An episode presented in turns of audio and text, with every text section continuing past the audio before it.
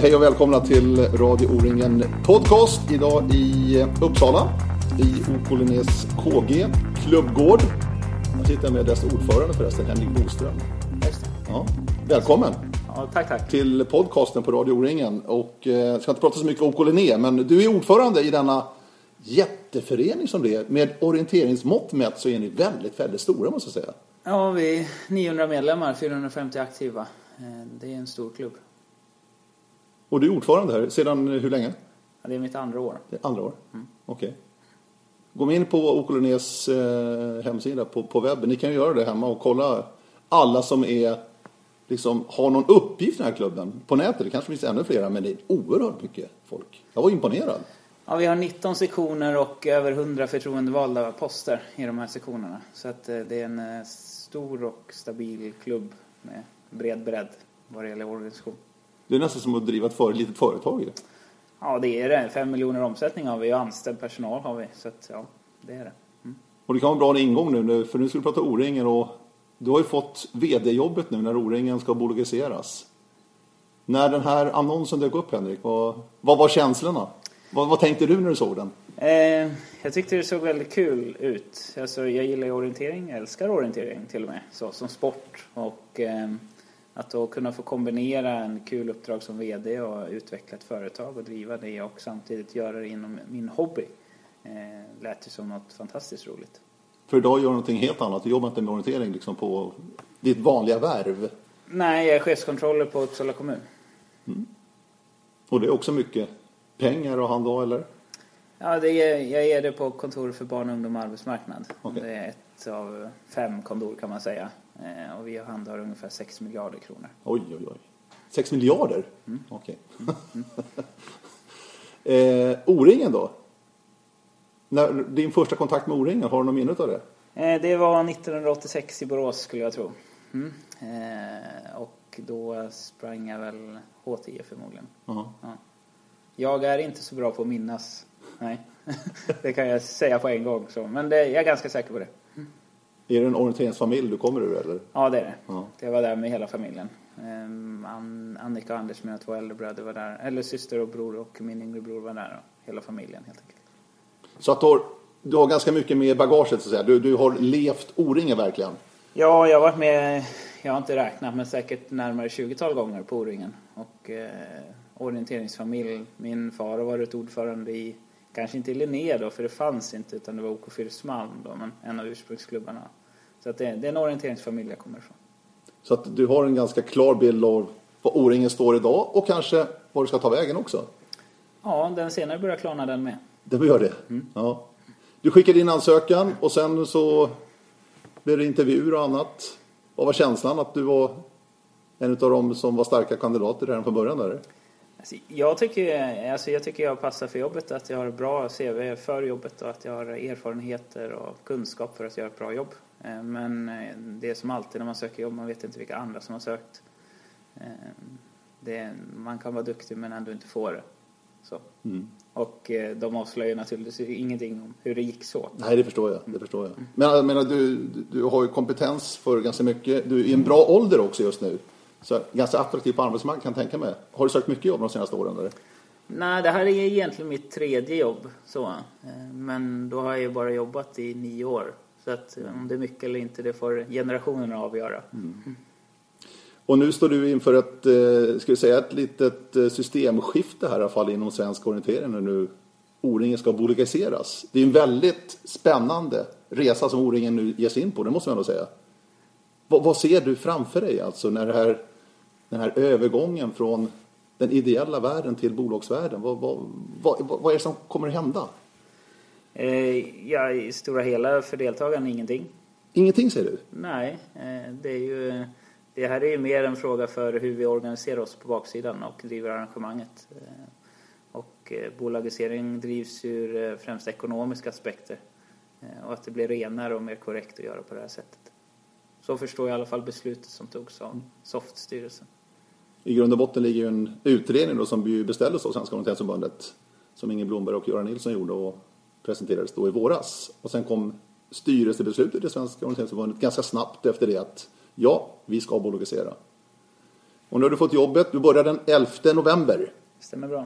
Vad har du gjort under hösten så att säga? För att du måste ändå sköta ditt vanliga jobb. Men du har funderat mycket på O-ringen kan jag tänka mig. Ja, så jag har börjat i ganska hög grad jobba med O-ringen. Eh, ja, ideellt då, faktiskt. Men eh, det, jag tror det är en nödvändighet för att eh, inte stå... Jag kan inte vara ett oskrivet blad den 11 november. Det blir inget bra. Vad kommer hända? Vad, vad, vad blir det första du gör tror du Henrik? När du väl kommer att sätta dig på din O-ringen-stol? Ehm, Ja, det finns ju en agenda redan lagd fram till de där datumen ungefär där 11 och sen är det ett eh, konvent den 16 17 där. Eh, Så att jag skulle tro att det handlar väldigt mycket om att förbereda mig till konventet och att eh, eh, Eh, slutföra tankar och diskussioner kring avtal som behöver flyttas från- SOFT till bolaget vad det gäller O-ringen. Mm. Eh, den här hösten då, känner du att det ändå finns en, en, en oro, en misstänksamhet när nu det blir ett aktiebolag av O-ringen ute hos kanske kommande arrangörer, hos orienterare i gemen? Vad är din känsla?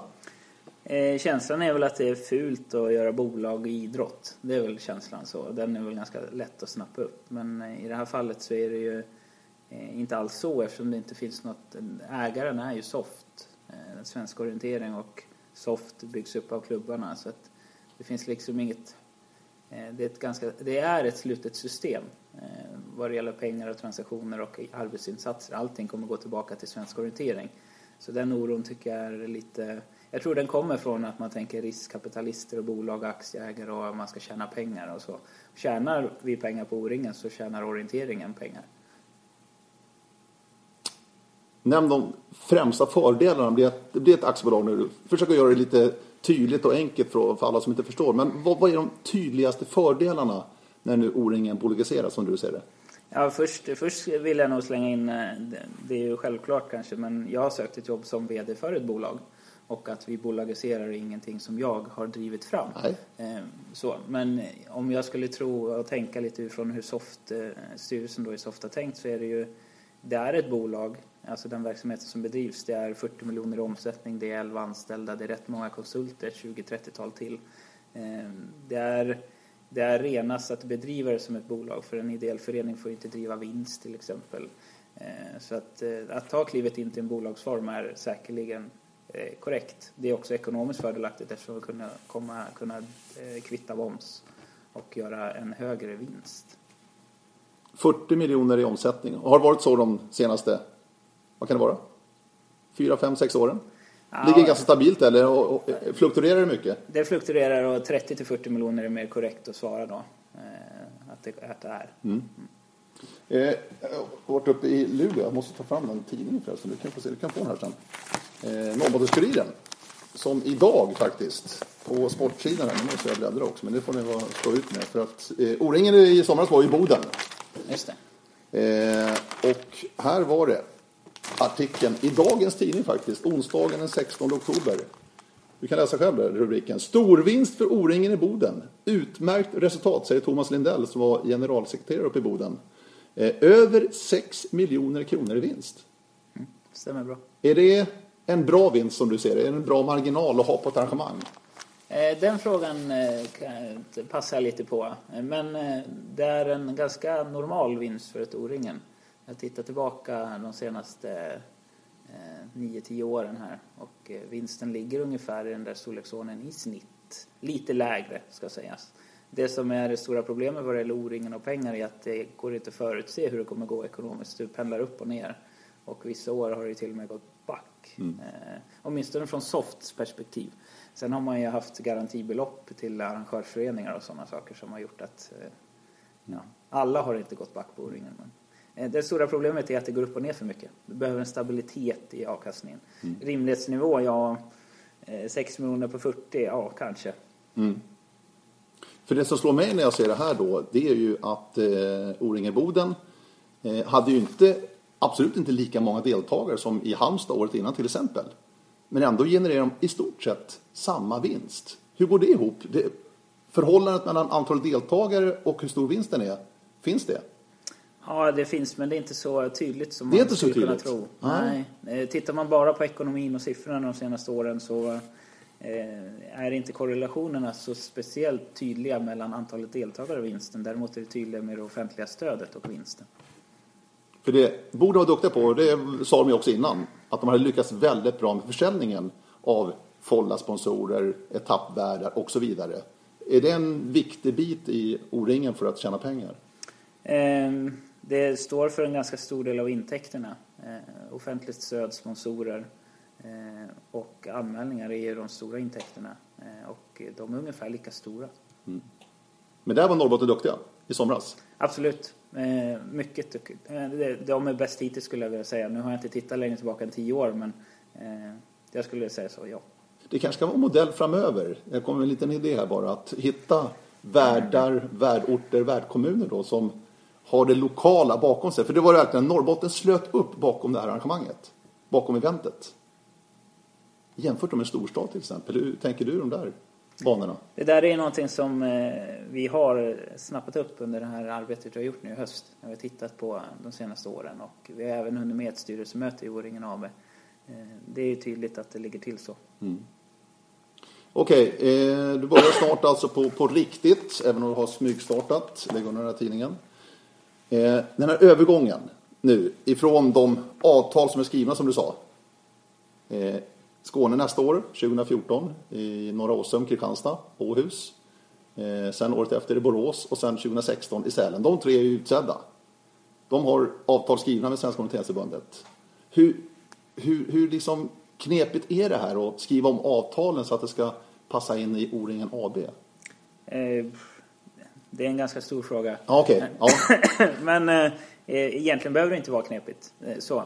Det är ju, men just nu finns det ju ett eh, avtal mellan eh, O-ringen AB och Soft eh, som säger att O-ringen ska börja driva O-ringen AB ska börja driva O-ringen. Men det finns också avtal som säger att alliansföreningarna ska driva O-ringen de här tre åren från Soft. Så det är saker här som behöver ställas till rätta då. Vi kan inte ha båda de avtalen, det är väl ganska tydligt. Så.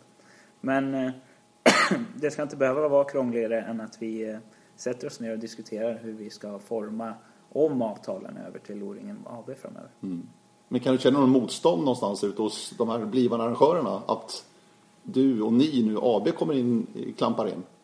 Eh, det är möjligt, men det är lite tidigt för mig att uttala mig om. Mm. Ja. Jag har inte åkt ner och träffat Skåne än. Eller Borås eller Sälen. Nej. Ja, de är ju näst på tur nu, Skåne, här med 50 gången dessutom. Alltså. Det passar ju bra också. Mm. Att O-ringen tar det här steget in i bolagsvärlden. Mm. Eh, många stora arrangemang har gjort det här.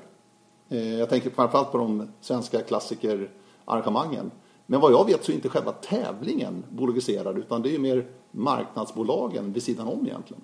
Mm. Jag tror att O-ringen är, det här, nu har inte jag gjort någon undersökning heller, men O-ringen är först ut att bolagisera hel, på det här sättet, alltså mer eller mindre fullt ut. Vad säger det dig att inte Vasaloppet till exempel har bolagiserat själva tävlingen utan bara det vid lullullet om jag säger så, runt omkring?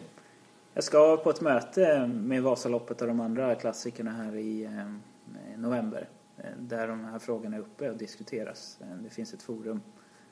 Jag vet ganska lite om varför de har gjort som de har gjort och så idag. Men jag ser tydliga fördelar med att göra på det sättet vi har gjort. Och jag tror nog... Eller det ska bli väldigt intressant mm. att titta på varför de andra har gjort som de har gjort. Ja, det ena behöver inte förta det andra i och för sig. Nej, absolut inte. Nej. Det kan ju vara unika eh, omständigheter för de olika sporterna och eh, loppen som gör att man har valt de olika vägarna. Mm. Eller så ligger vi först. Något som också de loppen har gjort, eller de tävlingarna ska jag säga då, eh, Vasaloppet är ju ett jättebra exempel på det, att de har ju liksom vuxit ur kostymen. Det började med första söndagen i mars. Men nu finns de, jag ska inte säga året runt, men i princip. Alltså själva varumärket Vasaloppet har växt året runt. Är det någonting du ser framöver för O-ringen också som ju nu i 50 år faktiskt har varit då fem dagar, en sommarvecka? Ja, alltså O-ringen behöver utvecklas. Så. Och mm, där, men där är ju långt kvar att liksom titta på vilken väg vi ska ta där. Men eh, det jag tycker är viktigast just nu är att kvalitetssäkra det vi har. Arrangemanget som nu finns. Eh, det pendlar för mycket. Vi pratade om resultatet förut, att det åker upp och ner. Det tycker jag det finns tendenser att även kvaliteten gör. Eh, och olika områden olika år. Eh, det skulle man ju vilja förstå varför och rätta till, till att börja med. Så att vi behåller de vi har och de som gillar det konceptet som finns idag. Eh, sen har ju Vasaloppet idag en sommar och en vintervecka i princip. Och ja, det kanske är melodin även för O-ringen att ha en vintervecka. Jag vet inte. Det kanske är en melodi att hitta på andra grenar och inriktningar. Men det, jag, jag tycker att det blir prio två. Mm. Kvalitetssäkring och få en bra nivå och stabilitet i det vi har. Och då tror jag också vi kommer växa fortare än vad vi gör idag.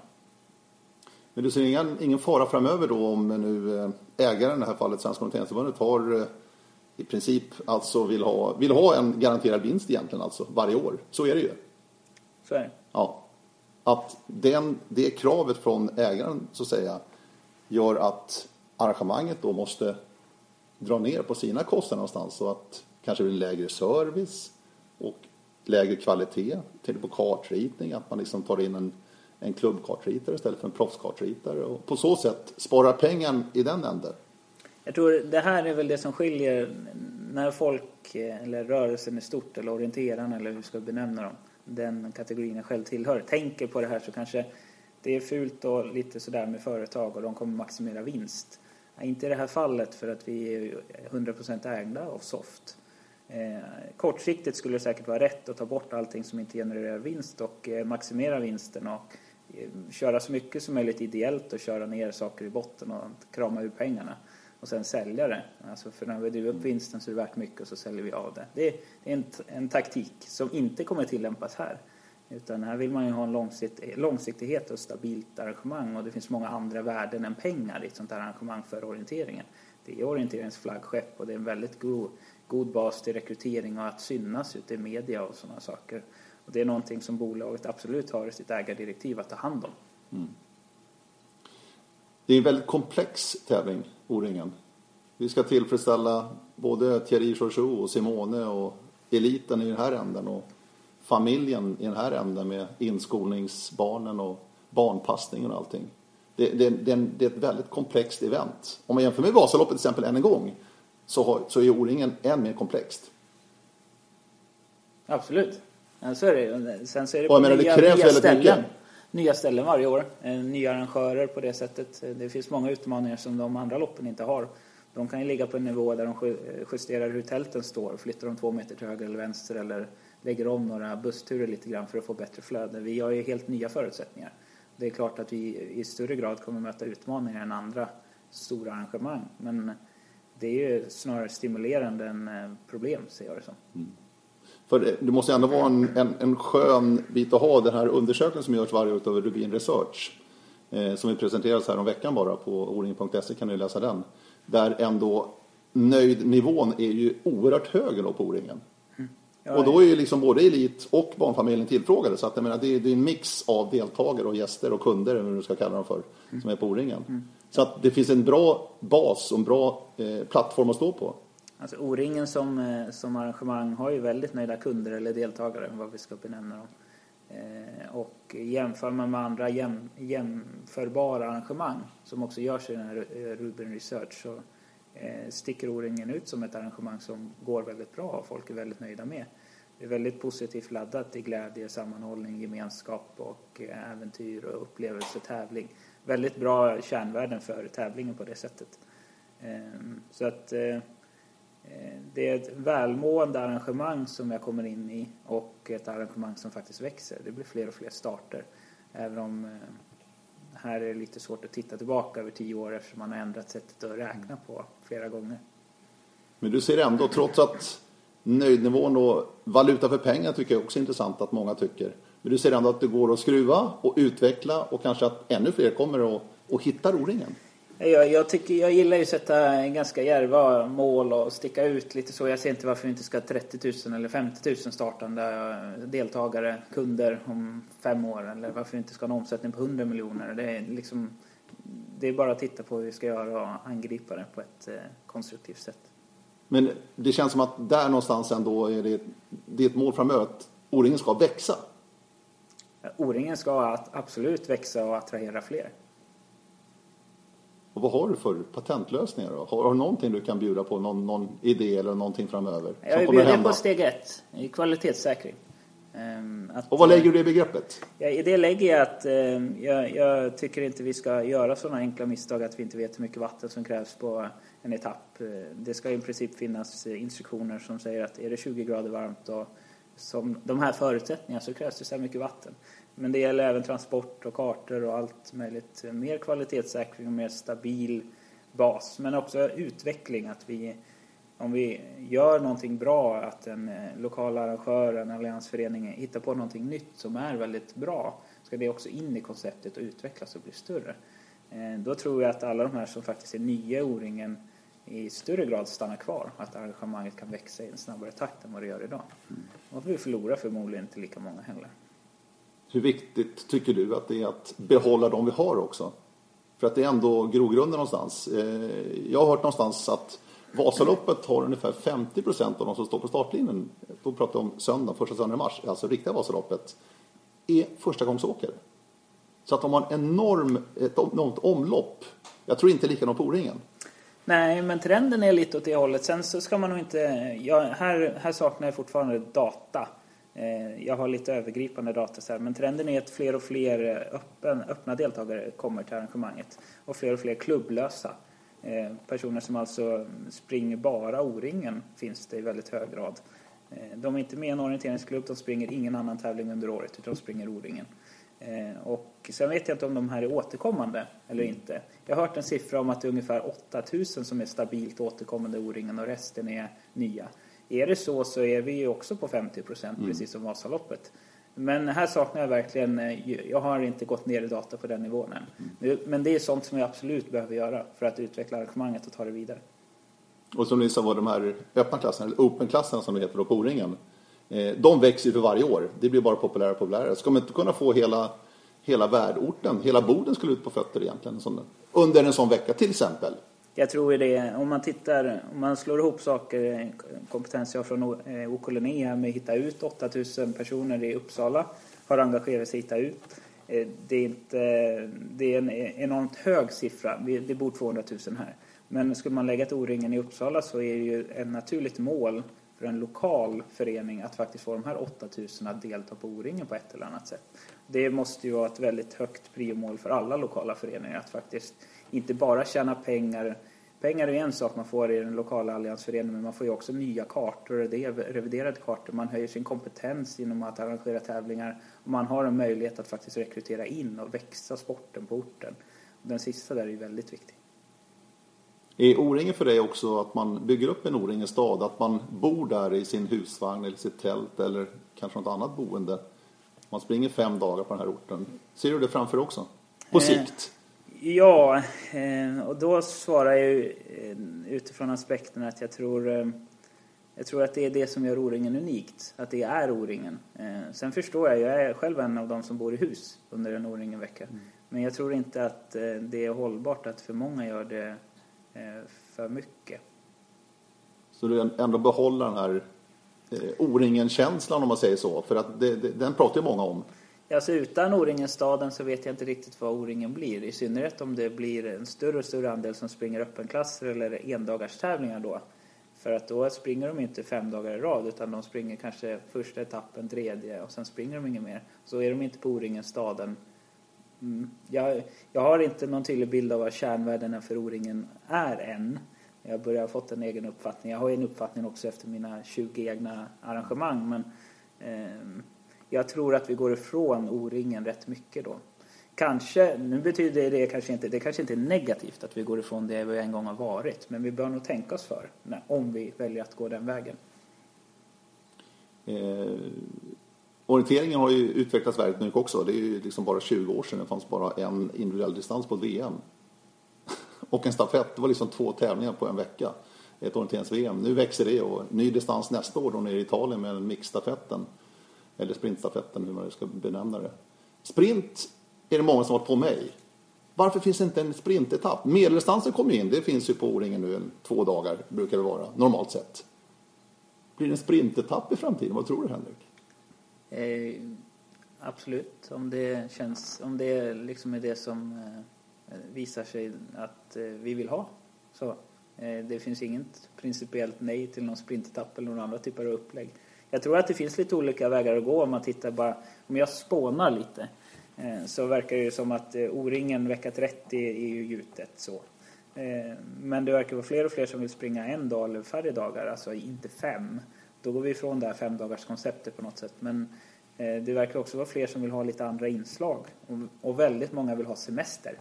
Så Halmstad var väldigt populärt. Kristianstad blir förmodligen väldigt populärt för det andas semester, semestervecka. Så vi bör nog erbjuda alltså på O-ringen någonting mer utöver själva arrangemanget, tävlingen så eh, i större grad. Som att man eh, inte bara har barnpassning utan kanske eh, tar hand om barnen så att det blir något mer än bara passning. Det blir någon mullevecka eller vad det nu ska heta. Liksom. Och alla de här aspekterna är väldigt viktiga. Och en, ett sätt, att, liksom, om man tittar knyter an till sprintfrågan, är att faktiskt eh, paketera ihop O-ringen på färre dagar och göra en sprint onsdag kväll, sen köra torsdag, fredag, lördag, söndag och paketera ihop O-ringen till en kortare. Men det går ju lite emot det här att man vill att folk ska vara på orten under längre tid för att driva upp eh, Ruby Research omsättning och intresset för värdorter att ta sig an arrangemanget. Så det finns många frågor man måste titta på på det här på många, många olika aspekter. Mm. Ser du en eh, tillväxtpotential också i de utländska orienterarna.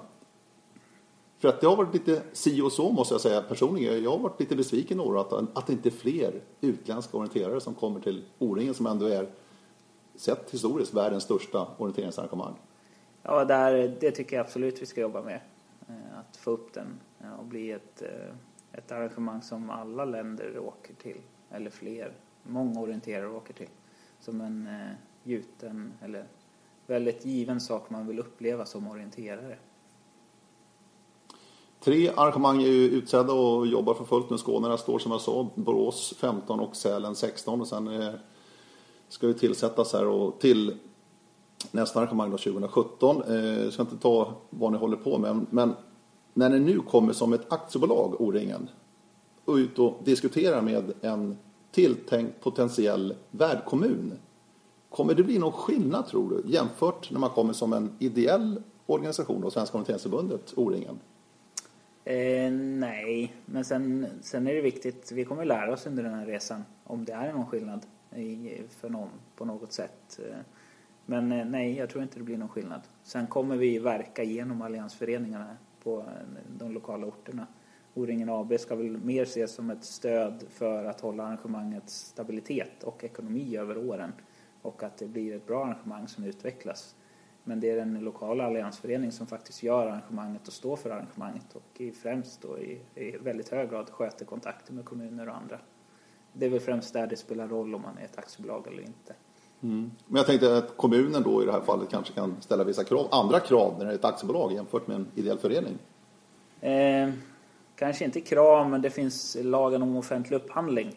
Eh, och då kan ju ett aktiebolag eh, man får ju inte gynna eh, bolag på det sättet, alltså utvalda bolag. Men jag tror att det finns, eh, det finns möjligheter här. Eh, jag har läst på lite snabbt. Så. Mm. Men jag, jag, tror inte vi kommer märka av att det här blir något bekymmer. Att vara ett bolag. Och då kan ni hela tiden också, som du varit inne på tidigare, att det är 100% ägt också av Svenska Orienteringsförbundet som ju är organisationen för orienteringen i Sverige. Sett så så är det en ideell förening på ena sidan, bolag i mitten och en ideell förening åt andra hållet. Så, så att eh, bolaget sitter emellan. Mm. Eh, och bolaget och dess medarbetare just nu, eh, vad sa du, 11 anställda? Ja, det är varje, 11 personer som anställda. 11 personer, ja. det var jag, precis. Hur, hur, vad händer med dem nu då när det här aktiebolaget ska sjösättas ordentligt? Ja, de när du kommer in i bilden? De erbjuds ju anställning i aktiebolaget. Så att de sägs upp som, från Svenska Orienteringsförbundet helt enkelt? Ja. ja. Och kontoret är i Bålänge i dagens läge? Ja, så kan man uttrycka det. Den, den ja, men där sitter ju många i alla fall. Ja, den fasta organisationen som består av eh, fem personer i dagsläget sitter i Bålänge, alltså fyra personer plus mig. Eh, sen är det ju de andra personerna som faktiskt sitter i Kristianstad, Borås och Sälen. Mm. Och vad ser du framöver då? Har du några planer? Kommer du vara kvar i Bålänge? Jag tycker det är viktigt att hitta en balans mellan fast och lokal organisation och få det att fungera. Och att eh, om man ska ha några planer, ja eventuellt att jag tror att det behöver vara mer, vi förlorar rätt mycket kompetens år efter år. Eh, att vi lär upp en generalsekreterare under ett och ett halvt, två år. Och sen försvinner den kompetensen helt. Eh, det behöver vi titta på. Få en modell där faktiskt kunskapen stannar mer kvar i den fasta organisationen. Mm.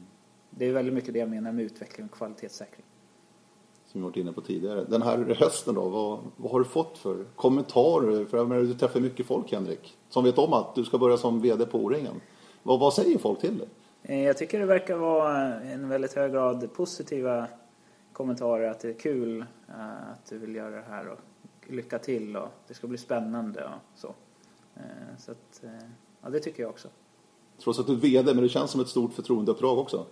Ja, det är mer det. det. Det var det jag tvekade mest över innan jag sökte jobbet överhuvudtaget. Att man ska ge sig in att eh, Henrik Boström blir på något sätt eh, en offentlig person inom rörelsen som jag inte varit förut. Som blir synonymt med hur O-ringen går. Eh, och det är väl det jag tvekar över mest. Jag kan inte gå på min hobby på min fritid och vara anonym. Eh, det har jag kunnat förut. Mm. För jag har inte varit en elitlöpare som folk kan namnet på. Mm. Eh, nu blir det på ett annat sätt. Och det var väl det jag funderade mest över när jag tog jobbet. Men ja, jag, jag tror att det kommer bli enbart kul. Tror du att du kommer bli ansiktet också för O-ringen under själva O-ringen-veckan? Eh, nej, det är inte alls min plan utan det ska vara den som är, eh, idag kallas ju generalsekreterare på orten, som ska vara ansiktet för arrangemanget. Eh, eh, framförallt lokalt där i press och media och synas och vara och äga det. Eh, har du tänkt att springa O-ringen också? Eh, om jag lyckas väldigt, väldigt bra med det här jobbet så ska jag kunna springa O-ringen om eh, tre år. För familjen vill åka ner i alla fall och springa förstår jag. Ja, det kanske de vill. Det är mycket möjligt. Men jag har gjort...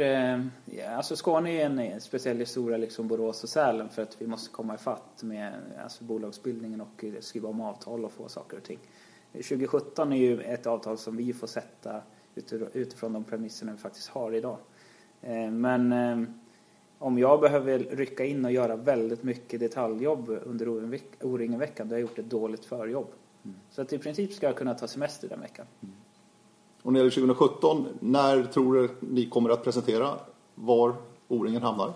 Eh, jag tror att, eller jag, jag, vår ambition är att göra det innan årsskiftet. Jaha, nu innan årsskiftet? Precis. Ja, okej. Okay. 2017, då är det alltså fyra arrangörer framöver. Är det den, eh, den cykeln du vill ha liksom? Hur jag ser tror, du på det? Jag tror vi avslutar definitivt ett arrangemang varje år. Det är ja, tydligt. så är det ja, Så som det ser ut idag. Men jag tror vi kommer starta mer än ett eh, något år framöver här. Så att jag vill nog kanske upp på fem års framförhållning i alla fall. Också ta ett lite tydligare kommando över vad vi faktiskt eh, lägger O-ringen så. Inte vänta på ansökningar utan själva stimulera igång processen. Hur tänker du då alltså det här akt aktivt leta efter lämpliga är det framförallt orterna, är det framförallt terrängen eller vad är det då som liksom blir det du letar efter eller ni letar efter? Det jag tänker är ju snarare, om man tar en lite större bild av det hela, att eh, det O-ringen AB ska bli bra på är vad kunden vill ha. Men nu ska definiera som en kund. Eh, vi vet, vi ska lära oss vad kunden vill ha, förväntar sig av arrangemanget, vad den eh, upplever att O-ringen AB som varumärke står för hur långt det är till start eller hur långt det är till parkeringen, vilka etapper som finns, om det är sprint eller inte och, eh, och så. Och då behöver vi också kanske ta kommandot över platser och orter där vi faktiskt vill genomföra arrangemanget för att det är vad kunden faktiskt förväntar sig och vill ha. Eh, om Sälen är det konceptet som nu, det visade sig vara 2008 och mm. Eh, blir igen här nu om några år, är det vad kunden vill ha, ja då kanske vi ska söka upp sådana platser. Eh, nu rimmar det lite dåligt med vad jag sa tidigare om O-ringen-staden då, för där är det verkligen att bo och alla bor i hus. Men det, det går kanske att hitta lösningar. Men det är det jag menar, vi behöver, O-ringen AB kommer att bli väldigt bra på vad kunden vill ha. Och då behöver vi också ta lite av kommandot i de frågorna. Mm. Eh, vi orienterare säger alltså, vi orienterare har ju varit väldigt duktiga på att utnyttja tekniken vartefter den har kommit. Eh, och hänger ju ganska bra med ändå vad som händer. Även om det då blir fadäser som som i 25 till exempel med den, eh, det kaos som verkligen var då när allting inte fungerade verkligen. Vad ser du där framöver? Jag menar alla har en smartphone i dagens läge, alla har nästan en läsplatta i dagens läge. Är det någonting du ser framöver också i O-ringen, alltså kunna utnyttja och följa tidens tand någonting på det sättet? För att du är duktig på de bitarna också Henrik. Jo, jag har, jag har en sån bakgrund mm. även, eh, det har jag. Men eh, ja... Eh, jag ser det mer kommunikativt Säger jag. Absolut. För det produceras fortfarande väldigt mycket pappersgrejer, kan jag känna personligen. När alla bär runt på en läsplatta. Jag får inte ihop det där riktigt i min eget huvud. Nej men absolut, det, det finns eh, ingen anledning att vi ska hålla på och titta på papperslösningar nu utan nästa lösning vi tar fram eller rutin vi förändrar ska ju vara åt eh, IT-hållet. Eh, smartphones är ju väl utbrett. Eh, men det vore också väldigt intressant att titta på smarta GPS-lösningar, eh, smarta molntjänster och att faktiskt koppla ihop, eh, kanske göra, alla får en GPS-tracking och alla kan följas via sin smartphone. Eh, så att det blir en individuell bevakning av den löparen man är intresserad av. För är du intresserad av att O-ringen liksom, som det flaggskepp det är här i Sverige och som fortfarande är världens största arrangemang. Ja, något år har det varit Jokol också i och för sig rent deltagarmässigt. Men går lite i bräschen också att vara innovativa och hitta nya lösningar och liksom gå i spets lite grann. Det tycker jag. När O-ringen AB har kommit igång och vi har fått ett eget kapital och står tryggt. Det kommer ta, på, ta ett par år att komma igång här och få en säker avkastning till ägaren men också en stor och eh, eh rättvis utdelning till de lokala arrangörerna så ska ju O-ringen sen ha möjligheter att ta smällar när det går på en ort som inte går lika bra ekonomiskt men kanske och på eh, tillfällen när vi lägger på en ort där det inte är där vi vet i förhand att det inte kommer bli lika, lika många startande. Men också ska O-ringen kunna ta utvecklingar och satsa och eh, ta sporten vidare. Det är definitivt inom ramen för, eh, för bolaget en sån satsning ska kunna göras. Mm. GPS för alla kanske. Ja, varför inte?